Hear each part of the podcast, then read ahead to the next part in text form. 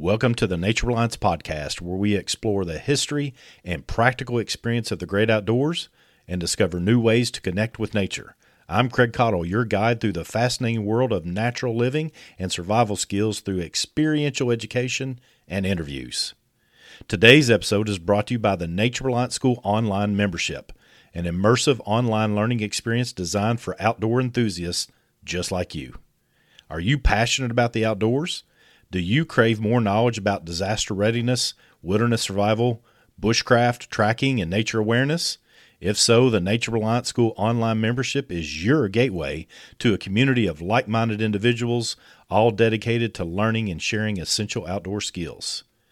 With the Nature Reliance School online membership, you get exclusive access to a wealth of resources, including expert led tutorials interactive webinars, and a library of engaging courses, downloadable books, and documents. Whether you're a beginner or an experienced outdoorsman, there's always something new to learn. So don't wait. Click on the link below to join the Nature Reliance School online membership today. Embrace the wilderness, enhance your skills, and become part of a community that values nature as much as you do. Now, let's dive into today's episode.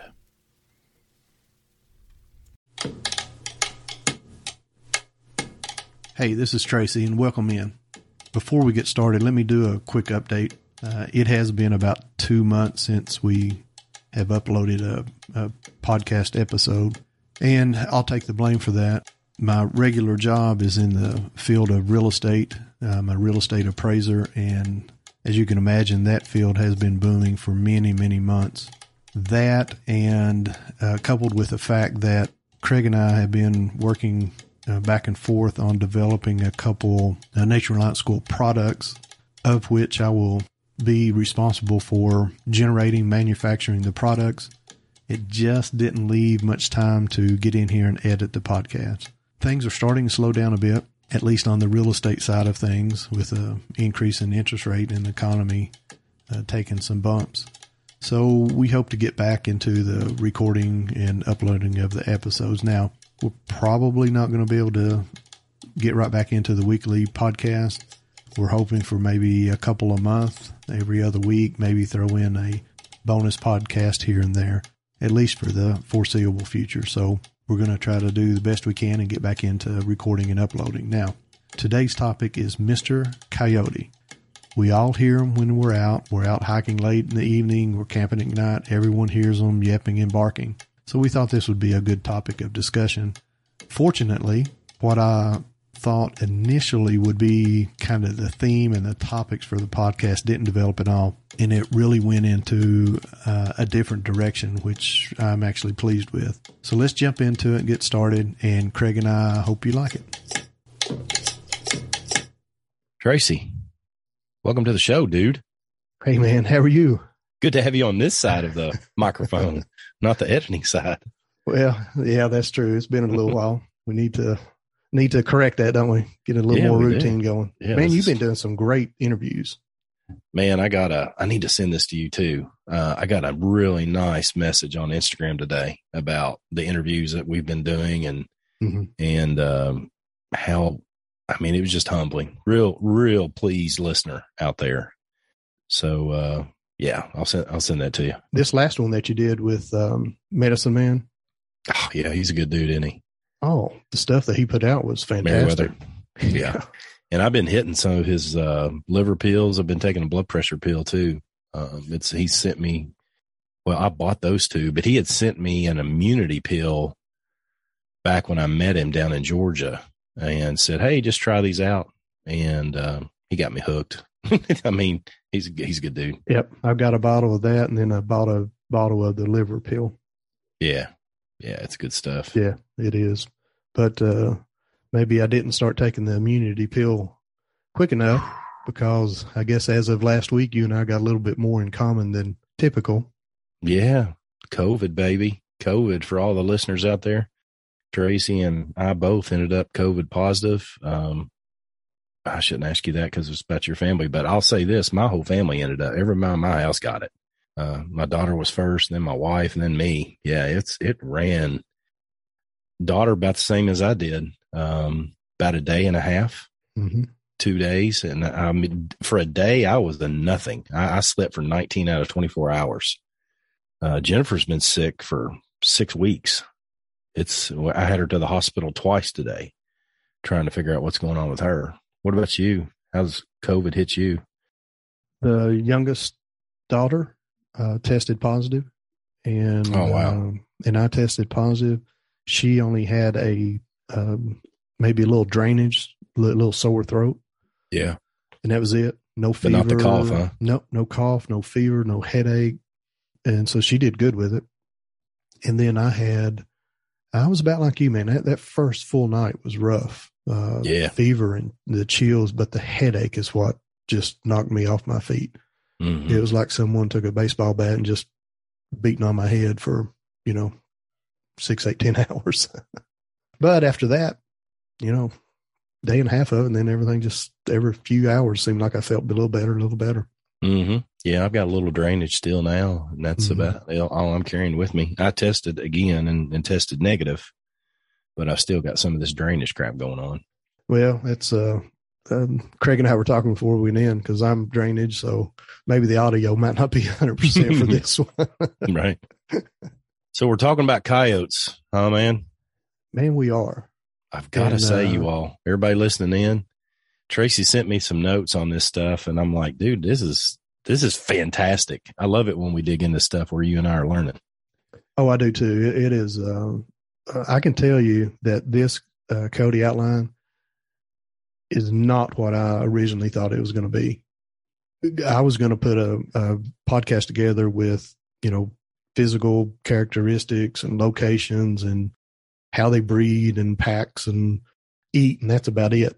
But as I dug into it and um, and started reading a book called Coyote America by Dan Flores, really kind of tweaked my interest in. You know, there's more to this animal that we call a coyote, um, and he's got a long, long life for North America.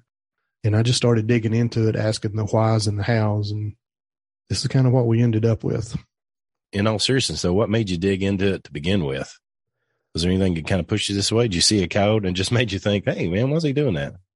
Well, uh, yes, actually, um, coyotes are in all states excluding Hawaii, right? So they're from Alaska all the way down to Central America, all over the United States, every state, and then in, even in our bigger cities and and even smaller cities, towns. And I thought it was a topic that everyone could relate to. I can't remember the last time that we were out camping or doing anything overnight that we didn't hear coyotes, you know, right, barking and, and yipping at night. So I really thought this would be something that everyone across from coast to coast could relate to because we have people all the time come in and camp at night and Craig does a, a wonderful job about uh, safeties and here's what you can expect because if you know what to expect when you're out doing this kind of stuff, you're not so susceptible about getting nervous and, and uptight. And one of the topics that you always talk about is, hey, you're probably going to hear coyotes, you know? Mm-hmm. And um, I thought, yeah, you are. And you're going to hear it in Colorado and Florida and Maine right. and everywhere else. So that's what kind of got me into digging into it. Yeah, I remember when I was out in Utah. Well, when I was out in Utah and when I went out to Texas, both, I went out at night and walked around uh, Texas, I was really, man, this is crazy. I was really wanting to see some rattlesnakes. And I thought if I got out at night, I would run across some. And I wasn't crazy digging around in bushes or anything. I wasn't doing that. But I figured if I walked along the road where I could see on both sides of the road, I would get to see a rattlesnake. Never did. Well, the whole time I was down there teaching. I believe you didn't see one. Oh, man, dude. And I walked for two miles in the dark in Texas, just knowing I was going to run across one. I don't know if I'd do that.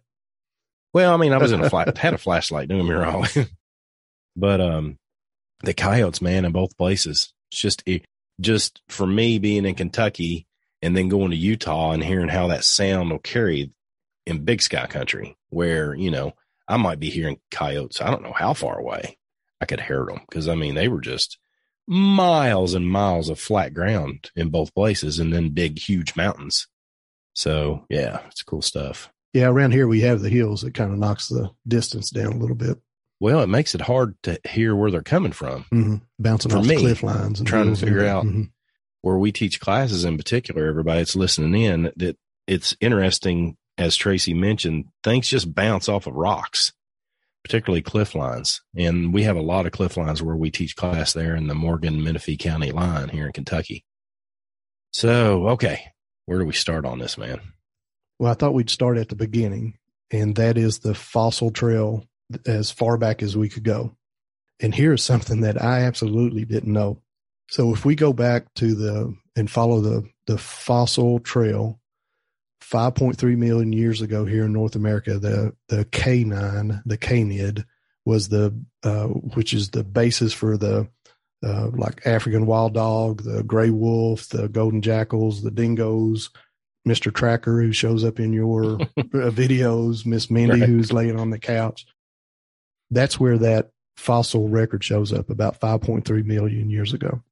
Here's the interesting thing of all the evolutions that came out of that fossil record, the coyote was the only canid that did not leave North America. The wolf migrated out of North America with the land bridges, evolved over a couple million years, and then migrated back into North America. The coyote is the only canine that did not leave North America. So it had plenty of resources here to stay the whole time. Well, I don't know. I mean, obviously the jackal left and, you know, the dingoes and everything else left and many of them did not migrate back. I guess it was just an environment that, that set true to them and, and they remained here. And even some of the articles that I read said that the, the coyote yell and yeps is the original North American national anthem because they were here oh, wow, well yeah. before, you know, humans ever showed Anything up. else. Yeah. I didn't know that. Never never read anything like that, but I thought that was I thought that's pretty cool. Um, and it's been here, and we can't get rid of them. They've got a long history of figuring out. I mean, coyotes kind of have a reputation of being able to to handle a lot of different things anyway, and find food and shelter and and breeding habits and all that, no matter where they find themselves. No matter where they find themselves, and we're going to get into that because a lot of that that goes on, I had no clue. You know that that they did what they evolved to do, and they do it quite well. But the um, coyote as we know it, which is the the Canis latrans, somewhere, and, and I've read different you know different articles on it, but showed up several hundred thousand years ago. Let's leave it at that because there's some range there. And the scientific name translates to barking dog. And if you ever heard the coyotes out at night, man, they hit that name nail the head, didn't they? The intelligence and the ability to survive has been developed and living beside human beings for many, many years. And man, they they just moved whenever they moved east, and we're going to talk about why they moved east. Those millions of years and the uh, evolution just carried with them, and, and they set up camp with uh, humans on the east uh, side of the Mississippi, and and just hasn't haven't left. So when you're saying and just say, hey, we're going to get into this mm-hmm. later if I get into any questions that we are. You're saying they were side by side with wolves and humans. You're not saying that they were domesticated back then in any way, shape, or form. They were just here at the same time. They were here at the same time. Now, there have been some records in the 1800s as we started migrating the, you know, the white settlers, as we started migrating west, that some of the first American, the Native American Indians at that time did have some some domestication of a coyote or two in camp.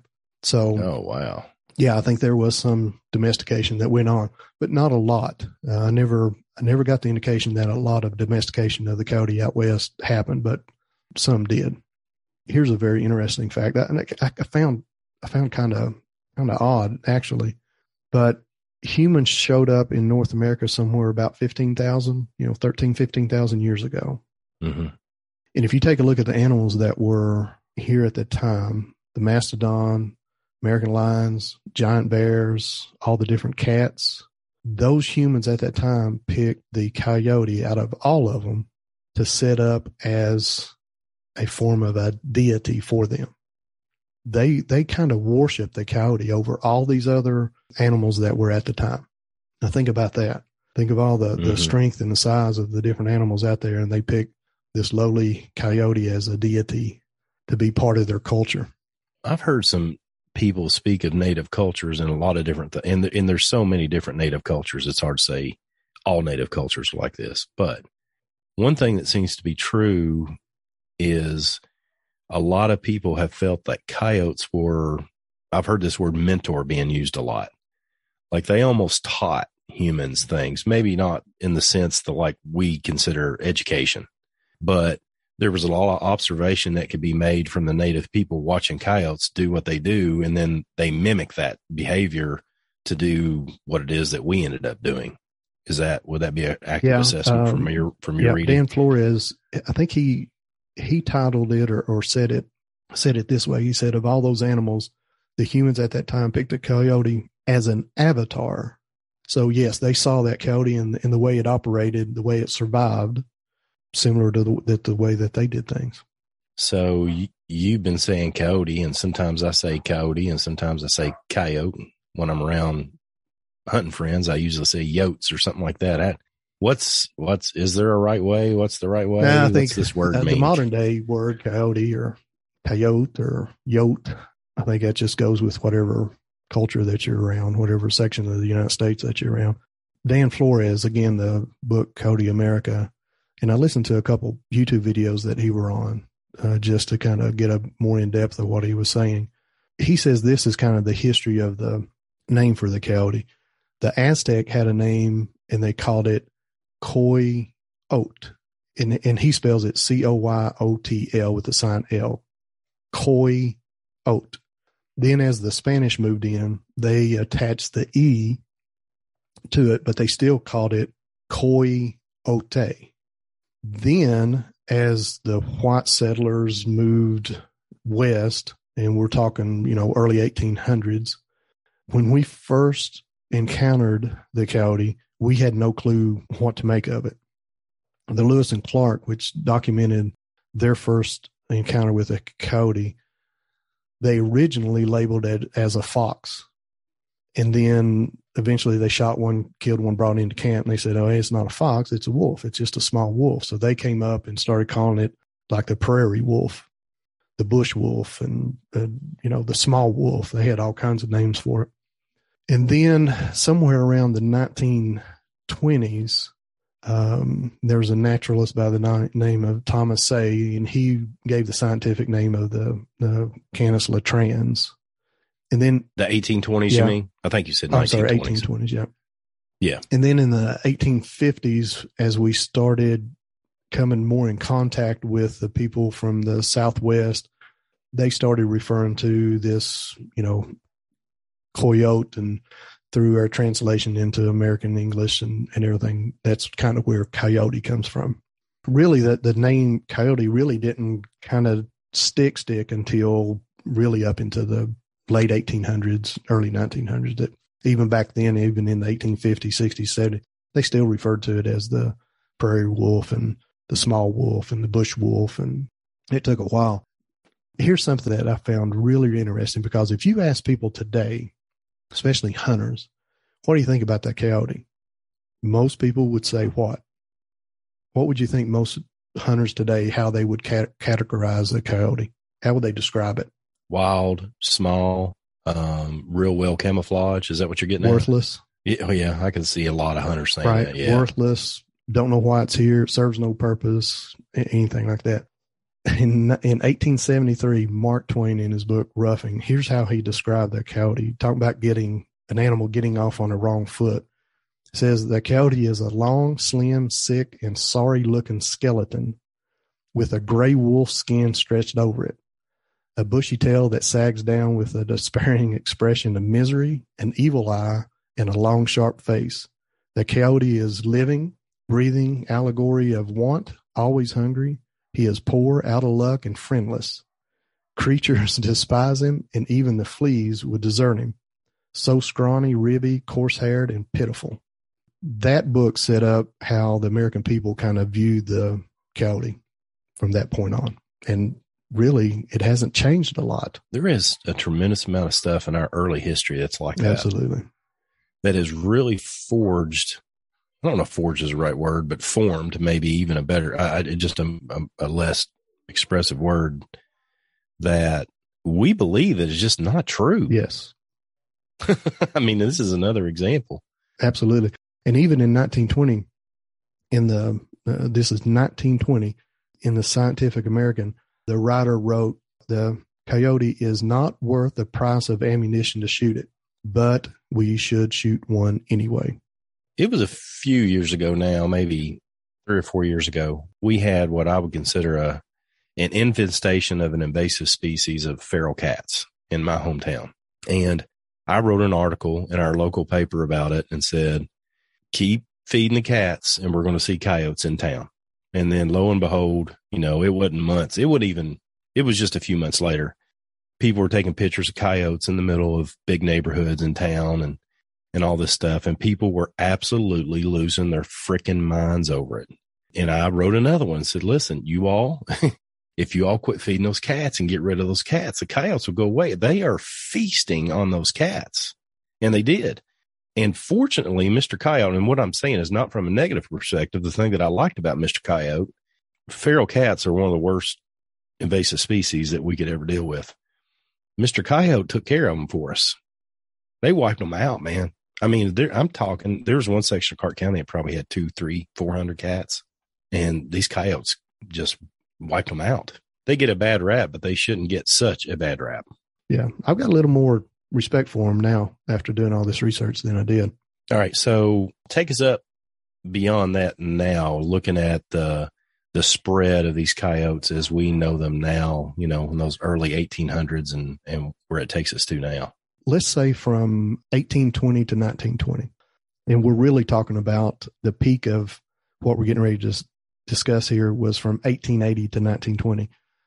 During that 100 years, the American West engaged in the largest destruction of animal life, period.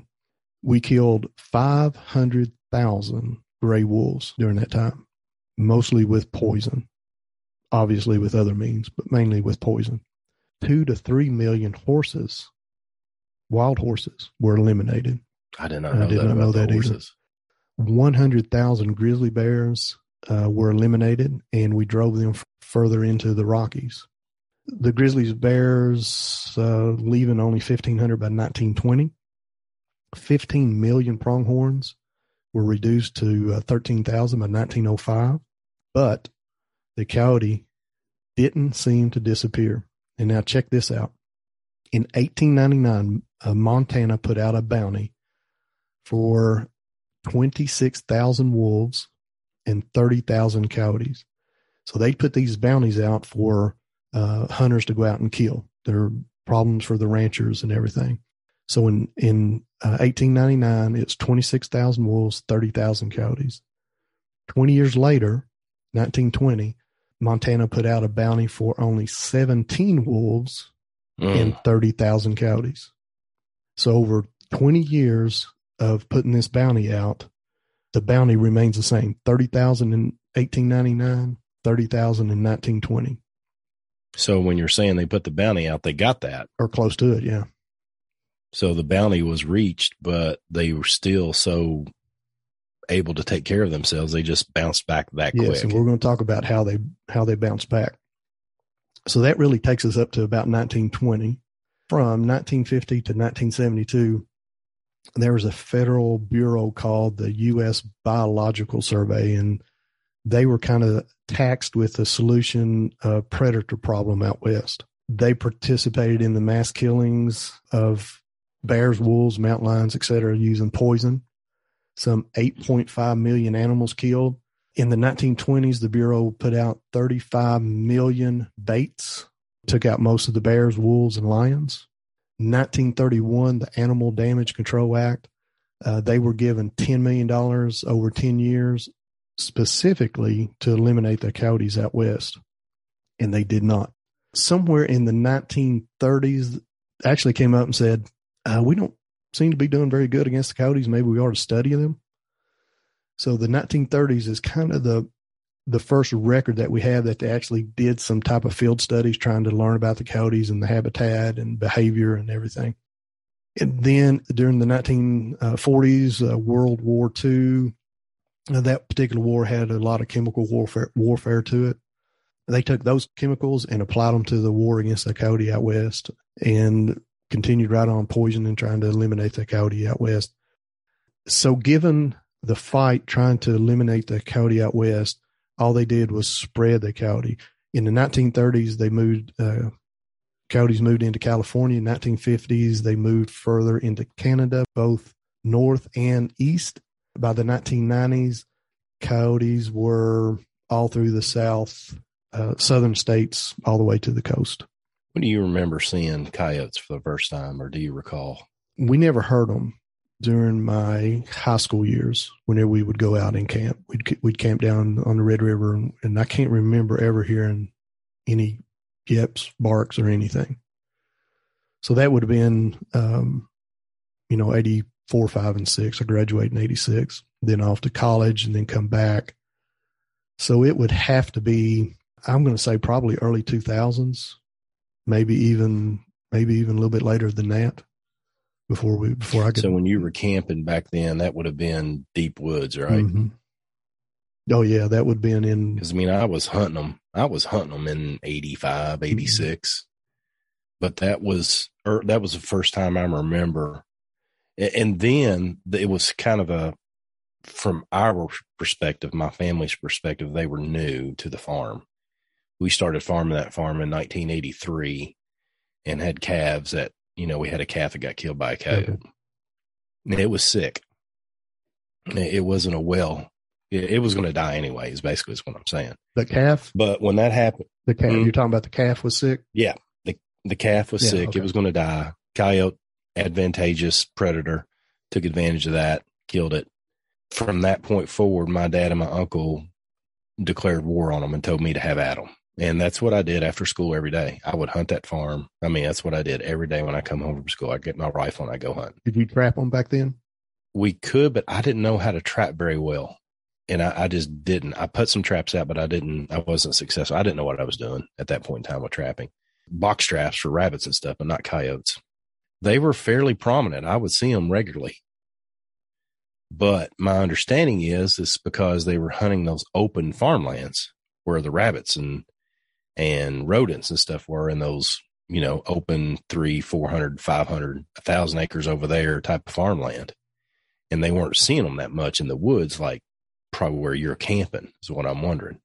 I was trying to think, and I, I wish I would have talked with Dad now to get a, a more secure date on it. I don't remember anything in the '80s, and of course I was off to college, and and but so yeah, it was more into the early 2000s before I can remember hearing them, and and even maybe even seeing one run across a field at a distance, uh, that type of stuff.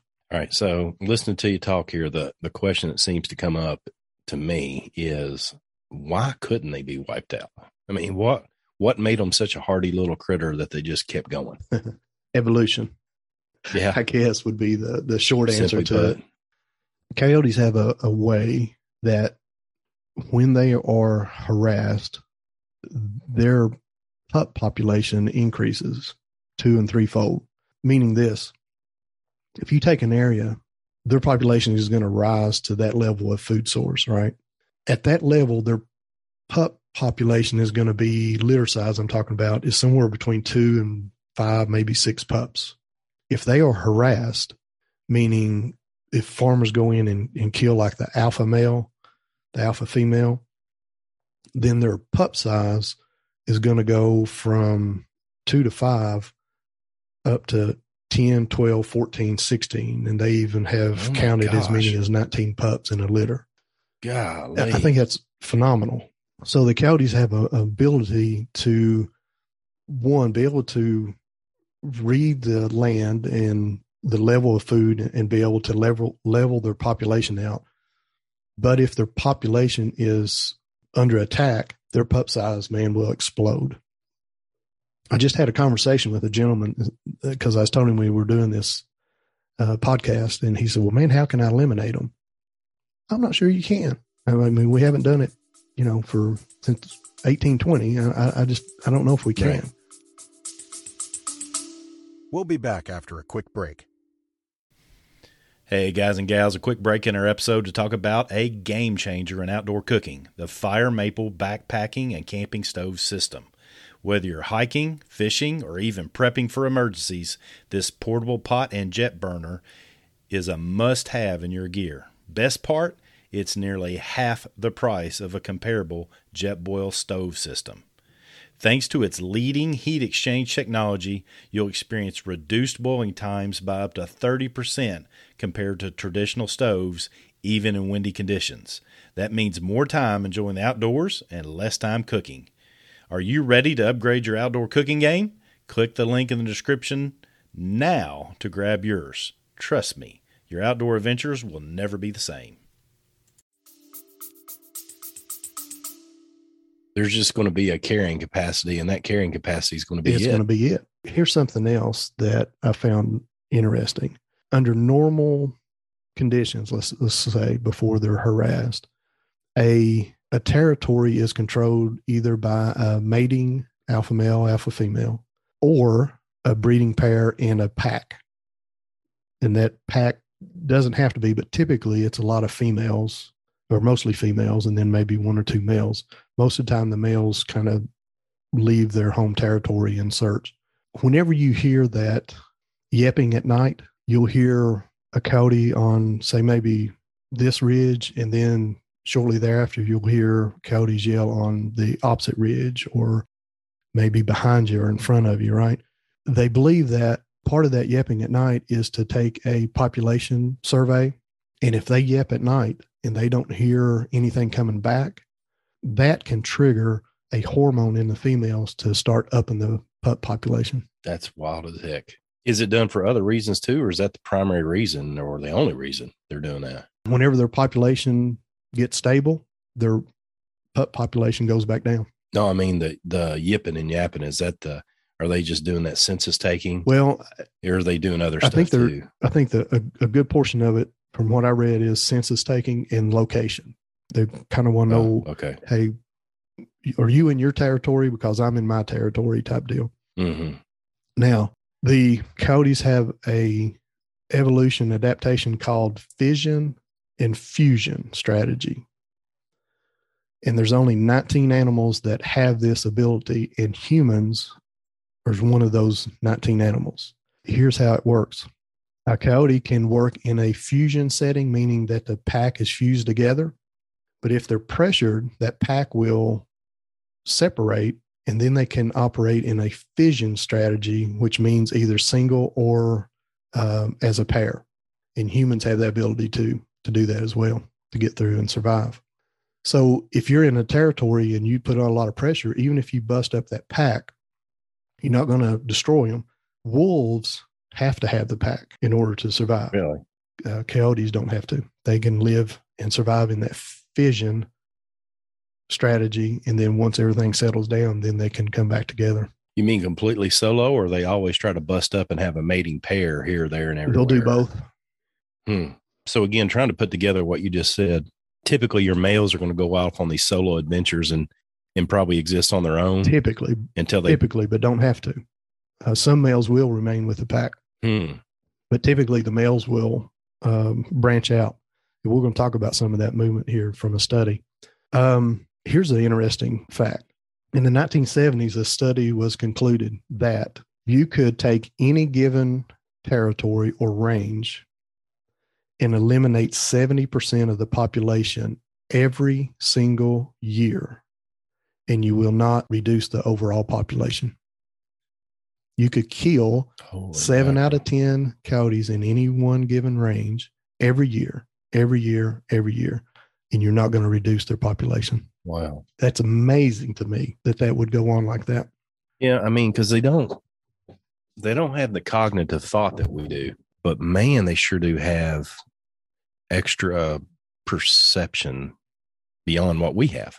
I don't know what else to call it. I mean, they can perceive that the whole pack is totally different and the whole entirety of the ecology in which they live has changed. And, you know, we, I mean, this is something we teach in a class. it's just that, okay, this ecology over here is different than that one. We have to teach it to people because it's not, it's not something that we're, you know, born with to, to Yep. recognize. That's for sure. And they think that, uh, you know, all this came from the actually living with the wolves because the wolves are such a, uh predator to them and they've had to adapt and overcome. If not, the wolves would wipe them out.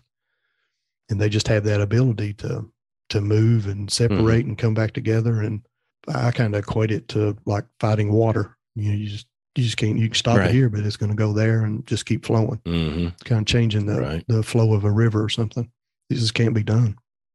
So to talk about this spread of it, I think we can kind of come down to two things, and this is every article I read kind of agreed with this. At least these two two things. We eliminated the wolves, which eliminated the predator for them for the coyote, completely eliminated them. And then the other thing is we tried to kill every single coyote that we could, which triggered those evolution adaptation. And whenever they hit it, they hit it hard and just kept on going to a point where in the early 1800s, the coyote range was, was north into Canada a bit and then down into maybe a little bit of Mexico, what we call Mexico now. Now there's a 7,000 mile range, like from the Arctic Circle all the way down to Central America is the range and from coast to coast here in, in North America. So we have definitely, uh, we being, you know, settlers and government and, and farmers and everything else, we have definitely done our part in pushing the coyotes out. Where we tried, they just spread and stayed there anyway. Yeah. Uh, it, it's just a f- fascinating story, man. really. All right, so let's get into. I mean, we've been looking at coyotes as a as a whole, really. Let's let's get into these guys more specifically, if you don't care, on some of these very specifics on their. I don't I don't, I don't know what else to call it, but basically maybe some of their behavior traits and their body size. I mean, are you know how big are they? How little are they? What kind of coloration do they have, and all that sort of stuff. So, in trying to come up with a typical body shape, size, color, virtually impossible. There's 19 subspecies of the coyote. So you can imagine there's a wide range of characteristics uh, across the United States. But generally speaking, the further south you go, the lighter in color, the more uh, lighter red that you get, uh, the more the brown that you get. And then the farther north you go, the more darker colors you get uh, east of the Mississippi, the most dominant species of the coyotes is the eastern coyote. As of 2010, there was a study. They did a um, DNA studies on on on all this. Uh, it said that the eastern coyote genetic makeup is fairly uniform. So so they have their Hmm. population is at a point to where they've kind of uh, come together, and uh, with minimal influence from the eastern wolves or western wolves. Eastern coyote ranges from 30 to 55, that's male and female, 30 to 55 pounds, 48 to 60 inches nose to tail.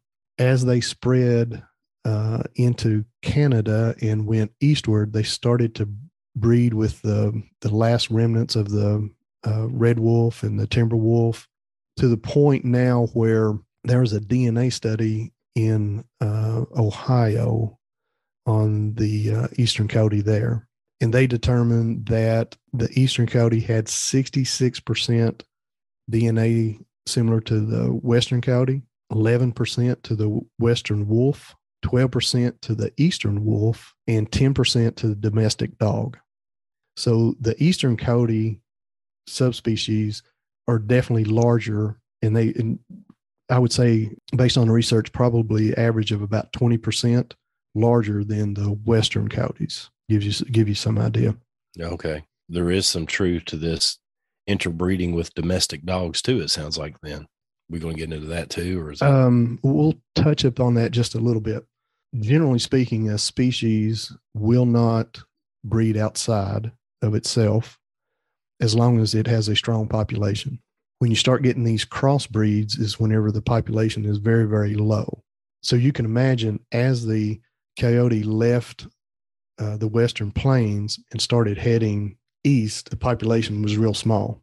So the breeding for domestic dogs and any type of wolf remnants that you know that they could come across. Um, matter of fact, the the red wolf, which is in the eastern uh, U.S., is much much closer to the coyote than like the gray wolf out west. And so so yeah, they definitely have uh, crossbred. But the study indicates that the population of the eastern coyote has reached a point that they're no longer crossbreeding, but there is DNA remnants, you know, within the eastern coyote. Kind of interesting. so I'm just just hypothesizing on my own here.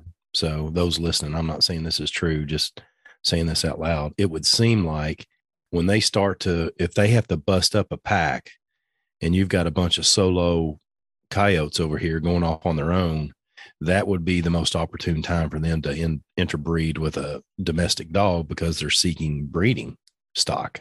They might not be packed up with one another, and that's when that gets introduced. But when everything's healthy and carrying capacity is where it needs to be, everybody just stays where they're supposed to be.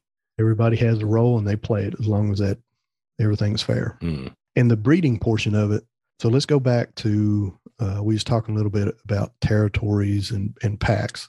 Coyotes have a territory and they stay in that territory.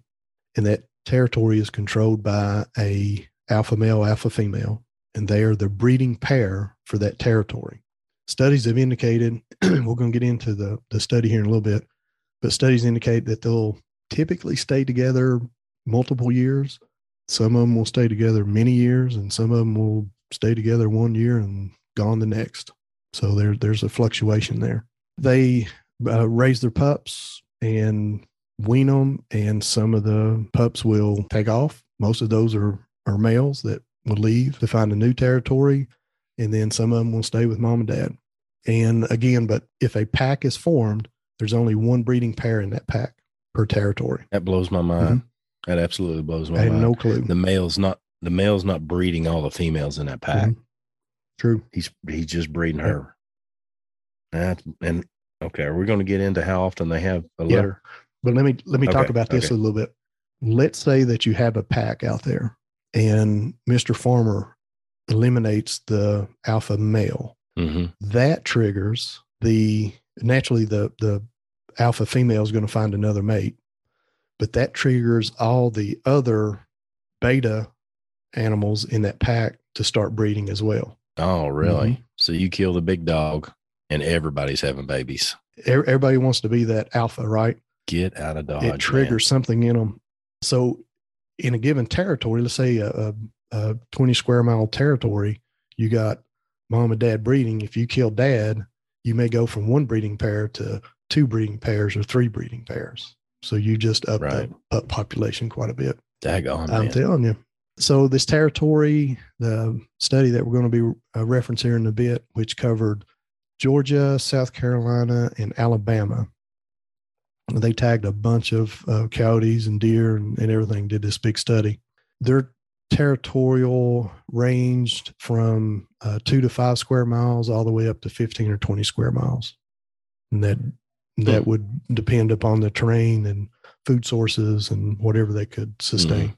I think within that study, they had one territory that was 0.4 square mile. Gosh, hey, no joke. I can see that at Jay's. As much as much stuff Mhm. is there, I can see them not leaving. Yeah, absolutely. I, I can see them hanging out in in that holler down there that we talk about all the time, and there there's no reason for them to leave because there's just stuff there all the time.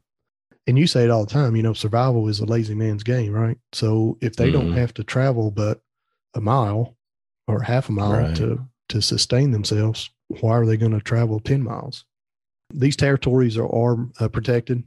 They're not as aggressive as the wolf, but they do protect these territories and they'll run off trespassers that come in, other coyotes. Uh, two types. One is a residence, which stays in the territory. And then you got these transients that are out and about. And these transients basically roam until they either do one of two things they either die or they find a territory, right? I mean, he said that's only, only two outcomes for them. These transients, which, which are these, you know, um, nine month to year old pups that are pushed out of the territory, they will either uh, more or less pick a line and take off walking. Like they, one of their collared uh, animals was shot 300 miles away from its original home territory. Dang. Yeah. So it was just kept traveling, trying to find that that uh, hospitable environment for them to find enough shelter, water, and food. They just, they Mm. picked a line and just basically. And again, are these typically these transients? Are they typically going to be the males, or am I missing what you were saying typically, earlier? yes, typically, but not always. Right. Yeah. Sure. Sure. And then if they don't basically pick a line and just take out walking, they do um, best way I describe it is a walkabout. They just kind of keep on walking in areas until uh, they find uh, a territory that they can take over. And he described it as this. He said, think of territories as a jigsaw puzzle. And you have all these uh, lines that connect each puzzle piece, right? As they come together. These transients will travel those corridors, staying out of the heart of the territory and just basically walking between the territories. And they'll just keep walking and walking and walking until, again, they either die or uh, Mr. Alpha male gets killed, and then they slide right into that territory and try to take over. So goes back to this. Mr. Farmer kills Mr. Alpha male. Another male will be there within one week to two months. That spot will be filled because they estimated that between 30 and 40% of all coyotes out there are transients. They are looking for that territory to take over and they fill it and they fill it very, very quick. What else about breeding? They um, typically breed February, and March, and nine weeks later, they produce their litter. By the end of the year, they're trying to wean them and kick them out. So if they have been on this heightened sense of, all right, we got to put out puppies, will they just continue to do that every nine weeks throughout a year and have multiple no, litters in a they'll, year? They'll raise those. Yeah, they'll raise oh, those really? pups all year. Pups are born blind. It takes them 10, 12 days to get their eyes and um, they'll be on the mother's milk. And then, you know, they'll, the parents will bring in and regurgitate the food. And then somewhere around October ish, they will start pushing them out a little bit. And and he said it you you know it takes two or three months for for that to work. Either they're going to leave or they're just going to fall in line and be part of the pack. You mentioned mother's milk and regurgitated food. What kind of things are these critters eating? well i listened to a gentleman by the name of um, michael chamberlain several degrees in in and around wildlife and forest. One of the most informative podcasts i've heard about uh, with regards to coyotes. He was part of this tri state uh, coyote research that covered Georgia, South Carolina, and Alabama. And if, if you don't mind, out of respect for him and the work he did, I, I copied a little clip from that podcast and we'll play it because he does a real good job of explaining mm. uh, their their diet. When he explains it, it wasn't what I thought it was going to be, and I, would be interesting to get your take on it. So let me play it here. Yeah. If we're talking here in the South and the East, what we found in the in the tri-state study, which was Alabama, South Carolina, and Georgia, is that deer was by far the dominant thing they ate year round, not just fawns and not just you know roadkill or, or hunter killed deer fall. It was year round. They consumed deer more than any other prey species. Depending on the area and year season, you see all sorts of fluctuations, but without without a doubt, it's it's deer, rabbits are a, a key prey item. Small mammals like rats and mice, um, and then fruit. Fruit is a is a huge prey item for coyotes, particularly right now. I mean, if you're if you're a bow hunter like I am, and you see persimmons falling, you're like, oh, oh man, that's money right there, baby. I got to go see what's under that, you know. And, uh, well, coyotes know that too, and they they love persimmons and they'll gorge on them. Same thing in the spring when you get blackberries and blueberries. They what we found through a number of studies is they'll almost shift their diet entirely to eating that fruit. When when it's available, that's what they eat, and then and that makes sense. I mean, it's easy to pick up, and there's no cost to you. You don't chase it. You just you know just go eat it and you, you move on. But but if you look just across the board, it's almost in kind of in ranking. It's um, it's deer, rabbits, small mammals, and and then when they're available, it's fruits. And in some areas, you see you know you see some other things. Birds don't appear very often at all. Occasionally, you'll find songbird remains or something, or chicken houses if they're in the area. They'll of course eat chickens, but by and large, it's deer, rabbits, rats, mice, and then fruit. Okay. So whenever I heard that, I knew deer was on the menu, but if you'd asked me if that was the staple, I, I wouldn't have said that. I would I would have thought it was something else. Now, so how does that? I mean, I know you listen to this one dude. Does that play out? That's in that three state area of Alabama, Georgia, and South Carolina. Is that true? You think for us here too, or you know, I'm thinking as you go out west, it's a totally different set of animals that they I think it's totally different set. As a matter of fact, if you want to, I've got another two minute little clip here, and he talks why they think the deer is so prevalent. And I think you're 100 percent right. Let me make it. Can I make a guess? Deer are smaller down there. Is that Okay. All right. Let's see what he says. when they came into the South, they took over the niche of the red wolf. So, in the absence of the red wolf, who ate primarily deer, they now are the top dog in this area. So, you've got an animal who there's a lot of deer on our landscape. And then, and what we found, which we, we can get into, is it looks like coyotes place their territories in many ways uh, in a way where they can maximize their encounters with deer. And that makes sense because deer, you know, a whitetail is energetically, it's a big bang for your buck.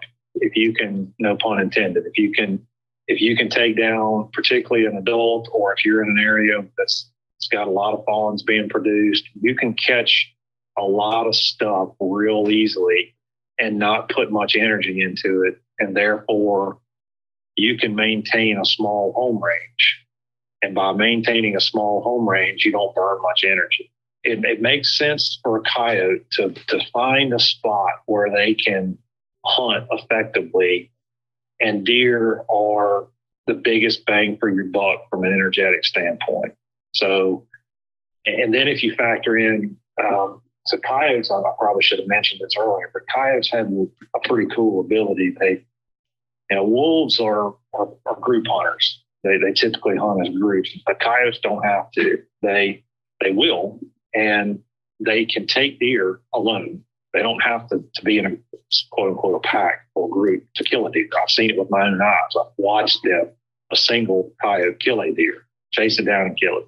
So they they have the the ability in many situations in the south and east to kill deer on their own, and they can also hunt as a group. So if you've got a lot of deer running around, it kind of makes sense that you would target them when you encounter them. So that's that's and that's kind of what our data show. Have you ever seen anything like that? Yeah. Oh yeah. or pack? Me and Mike Pointer saw it together Oh, really? Oh, yeah, that's right. on Yeah, remember Farm, and that and we saw that happen. And I've seen it. I've seen one take down a deer in the woods in Henry County. by itself. Mm-hmm. Yeah, and it was a big one too. I remember Laney telling me that he's seen them before come out of the woods and hit like a field and just and run. He said that deer would be uh, breathing so hard that it wasn't going to last much longer. hmm And that, you know, that coyote right behind it, just trucking along, just waiting until it Yeah. wears itself out. That was what uh that deer that we saw that day, me and Mike and over at Jake Eaton's place. That was one of the biggest bucks I've seen, and that was one of the biggest coyotes I've ever seen.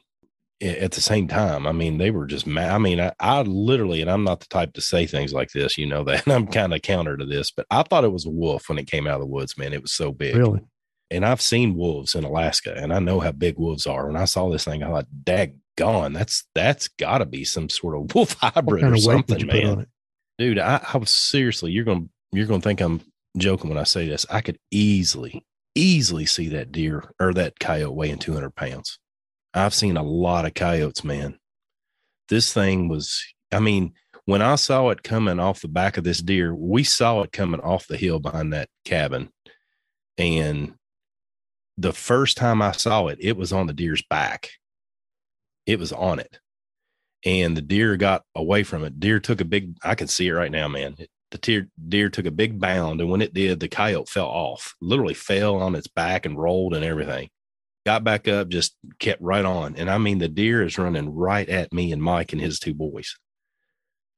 I mean, I done pulled my pistol out because I thought, I thought they were going to run us over.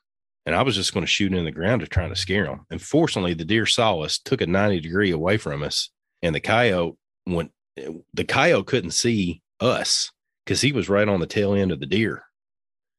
And when he got down there and that deer turned, the coyote saw us and turned around and went, I mean, 180 degrees right where he came back from, which is that big hillside up behind you that missed cabin. out on a meal then. dude, he was he was getting ready to chomp on him, man. And I mean, the, and my thinking is, he would not have done that if he didn't think he could take that big deer down. This is a big buck. It wasn't as big as those two big, two or three Right. big bucks that we've seen at Jay's, you know, with the ones I'm talking about that are massive. But it was a big buck, and he wouldn't have jumped on it if he didn't think he could take it down. I mean, they don't waste energy. I, think so. wouldn't think no more than they have to. especially with the number of uh, doe that were out there. Oh man, it must have been opportunistic or something. It's just it like, uh, you know, Mutual of Omaha out there that day, man. It was wild. And and I was out trying to help Mike and his boys. Just Mike, for those that are listening, Mike, you all know who Mike is. He's a, we've had him on the podcast before. He's a director of EMS here in the state, and he called me up one day and said, "Craig, I need some stress relief, man. Take me and my boys out and show us some stuff." And and the boys, the boys, after they saw this, were like, "All right, what do we get to see next, Mister Caudill?" And I'm like, "You ain't never going to see nothing like that again, boys. I mean, that was it. I can turn around and go home right now." They were wanting to see a mastodon or something. I don't know what they were wanting to see. Little bobcat jump out on them or something. Yeah, yeah, no joke, man. So yeah, that's the deer man. Um, I've got one more clip if you want to listen to it. He talks about um, the within the diet, the fawn versus adults. yeah, I want to hear that, and I want to ask you because he hadn't mentioned yet. I want to ask you Okay. about wild turkey too, but I want Okay. yeah, So this deals clip. with um, fawns and adult deer. So what we did is we went into resident territories. We went into the center of these areas where these breeding pairs were, and we collected scat. And basically, then once you collect it, you you wash it to get all the stinky stuff out of it, and you just have hair and bone left. Well, you can you can take the hair and you can look at it under a microscope, and you can you can actually measure the diameter of it and you can very clearly distinguish whether it's adult or fawn. What you see is as you would expect. Once the fawning season gets here, which in the South you know, at this point, it, it seems like it's a quarter of the year. Um, they started they start eating fawns in you know in April when a few start hitting the ground and, and they're they're eating them in May and June, July and August and and September, and then all of a sudden those fawns shed that coat, right? They, they shed that, that coat and we can then no longer distinguish fawn from adult. So by the time it gets into say hunting season, that it, all the hair looks like adults. So at that point, we can't really tell whether it's a, you know, it's a six month old deer that's with mom that gets caught. We don't really know. We just know that it's, that it's a deer at that point but it, it's very clear that once fawns become available, that's what they eat. And then the rest of the year, when they're they just they're just eating deer, and then we can't really tell one from the other. Hmm. Did he say the diameter of the hair Yes. is what they were measuring to determine the difference between fawn and, and adult? Hmm. Dude, that makes me want to start. Pick, I mean, I, I don't think I can measure that. I'm not that uh, scientifically equipped, but it sure does make me want to start collecting some more coyote poop and at least washing it out, to see what all is in there. I usually pick it apart when I see it with sticks or something, but never, I never thought about just kind of washing it. Yeah, I guess that would expose everything that's in it. Yeah. So, yeah, we have um, we definitely have coyotes here at the house, and I have two persimmon trees out by the road. So I set my trail cam out by it, and uh, let's see, uh, three animals showed up: uh, two doe, one rabbit, two coyotes. Every Everything's single coming to it. They are right there Wow. on that same path, coming right to that tree, uh, two trees, but they hit those trees every single time. Whether they come uh, from the field or across the road, they come to those persimmon trees and then bounce off of it and take off. Hmm, that's wild. So what about the turkeys, dude? Did he say anything about the wild turkeys? Answer that question before I started this, I would have said, yeah, absolutely. I, I would imagine coyotes are devastating the turkey population wherever they are. The study that he ran um, and collected data on said no in terms of actually eating. But what he said was that they are still causing devastation within the population of uh, turkeys from stress. They are constantly harassing them, and obviously they get into some of the nests and, and disrupt the eggs and everything. But the turkeys fully know that the coyotes offer danger to them, and it and the turkeys are constantly under stress, which hurts the population, hurts the uh, number of eggs that's laid and, and going forward. So they do hurt the turkey, but they're not necessarily eating the turkey. You know, I can see, yeah, I've run across biologists on occasion that have almost an animosity, wildlife biologists, what I'm talking about, almost an animosity for hunters that take ownership and helping conservation and stewardship. They're like, you guys don't really have as much role to play as you. I mean, I've run into wildlife biologists like that. They're look, saying hunters don't play as big a role as we would like to assume that we play. And I listen to stuff like this and I can kind of see where they can get that mindset on some things because it seems like Mr. Coyote's going to take care of himself no matter what we do to it. There's nothing we can do to it. Straight up, there's nothing we could trap and hunt every day and they're going to come back. If there's food for them, there's if there's carrying capacity if for there's them, food there, there, they're coming. And with 30 to 40% of all coyotes out there being Mm. the transients, it's not going to take long for them to fill that spot. The conversation that I had with the gentleman earlier, and that's what I told him. And I said, if you want to increase the, the population of the, your coyotes on your property, go out and kill one or two because you're going to trigger bigger pup litters and you're going to create more breeding pairs in that given area. And if you Mhm. were happen to, um, you know, going back to eliminating 70% of them, you're still not going to, you're going to have to get above that 70%, you know, 80%, 90%. I said, even if you're lucky, let's say you're lucky to, to in your territory to eliminate all 100% of them, you still got those transients that, that's going to be out walking within a couple minutes. Yeah. They're going to fill the gap. A couple months Within they're going to two be right months, they're gonna fill the gap. breeding and take right back off I think it's hard sitting here considering it on my own, trying to be, you know, stewardship minded and trying to be a part, a positive aspect of Mhm. conservation and stewardship. There's some animals out there that we know that we play a very positive role in. There's other animals that we know we play a negative role in. A big one I think of is raccoons. You know, deer hunters are constantly putting um, bags of corn out. It's one of the worst things that could happen to the raccoon population because it's just easy food for them. But it seems like Mr. Coyote just couldn't give a crap less what we do. The environment's going to win out with Mr. Coyote. If nothing else, Mr. that coyote is the, it, it might be the predator that no matter what our effect is, man, maybe that's why it's here. No matter what we do, they're going to be here doing their thing. based on everything that I read here and listening to the, the Mr. Dan Flores in his uh, presentation of, of his book and, and YouTube videos, yeah, that's pretty much the conclusion. I mean, we've been trying to fight Yeah. uh, Mr. Coyote for since 1820, 1810, and and it's not going to happen. going to happen, man. I mean, you look at uh, with social media now, you can find pictures of um, coyotes on buses. Oh, dude, man, I used to see them in Chicago all the time. When I'd go up there every month to train, I'd see them right there, about next to where I was training. Every time I was there, every time you go out at night, you'd Yeah. see one I somewhere. mean, you're talking about um, streets, man, uh, bars. I'm trying to think of all the pictures that I saw um, in every. You talking about inside Yes. of bars Yeah, and stuff? they went in and there's this picture of Get a, outta you here. know, coyote sitting up there on the on the bar itself. Whenever the owner got, he snapped a picture of him. Um, every little park in these cities, in and around these cities, have them. They had one on uh, Subway. Think about that. And uh, he was just curled up in the corner, sitting there, like you know, I'm just waiting for the next stop. Don't know where you're going. I just, I, I don't see it. I don't wild, see it man. and they have that ability to come into these bigger cities.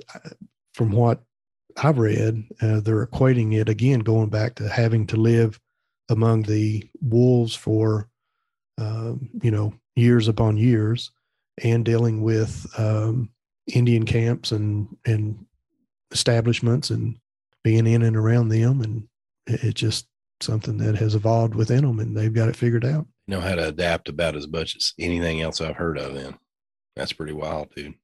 Dude, I can't thank you enough for putting this together. This has been I, I thought it was very interesting. And uh, again, once I got into it, it kind of turned in a different direction. But uh, there were still a couple different topics that I didn't really get into. Uh, we hear the terms coy wolf and coy dog, and I'm going to research that a, a little bit going forward and maybe put a short podcast together with that because I think it's interesting And then the other topic I want to research a little bit about is um, human attacks. Because if you would have asked me how frequent do coyote and humans interact to the point of being attacked, I would have said, oh, I, so rare you wouldn't ever have to worry about it. Come to find out, there's far more attacks out there than definitely is being reported in the news. So uh, I'm going to research that a little bit and try to dig into that and see if there's any statistics that I can identify and, and bring out to to our listeners. Yeah, that sounds real good. Well, um, I don't know what else it would be, but if we covered everything, I tried to go through our notes here. Man, I appreciate you doing this. I've learned a lot, that's for sure. It's just never ending, isn't it? Knowledge. it's just never it's almost ending. like you'll never know everything. Oh, but a lot of these statistics came from that study, and that was again Georgia, South Carolina, and Alabama. So the behavior yeah. there could be totally different for Ohio, Illinois, Maine, you know, different areas. So uh, I wish they would Mhm. do more of these type studies, and maybe maybe they would uh, come out with more of a consensus type deal. Because I listened to a biologist uh, from up north, and I forget what state she was representing, but uh, one of her statements was that deer in the diet of the county was not prevalent at all. In other words, they they did not hunt deer to eat. I mean, that would go right along with just the simple. If you could summarize, if I could summarize what you've taught me here tonight, it's adaptability. They just adapt, period. And so up there, they've adapted to eating something else. Down in those three states, they've adapted to eating deer because they're available. That's what I got out of it.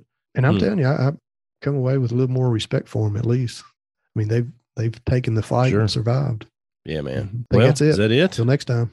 Everybody, we appreciate you listening in. If there's anything like this that you want us to dig into, uh, we can't do it every week because we've got other things to do. But every once in a while, man, we would love to dig into topics that uh, spark our interest. So throw some ideas at us, and we'll be happy to dig into the ones that we have time for. That's for sure.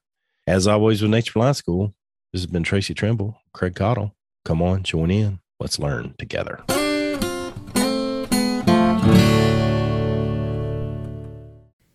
And that wraps up another fantastic episode of the Nature Reliance podcast. I hope today's journey has inspired you to explore and connect with the natural world in new and exciting ways.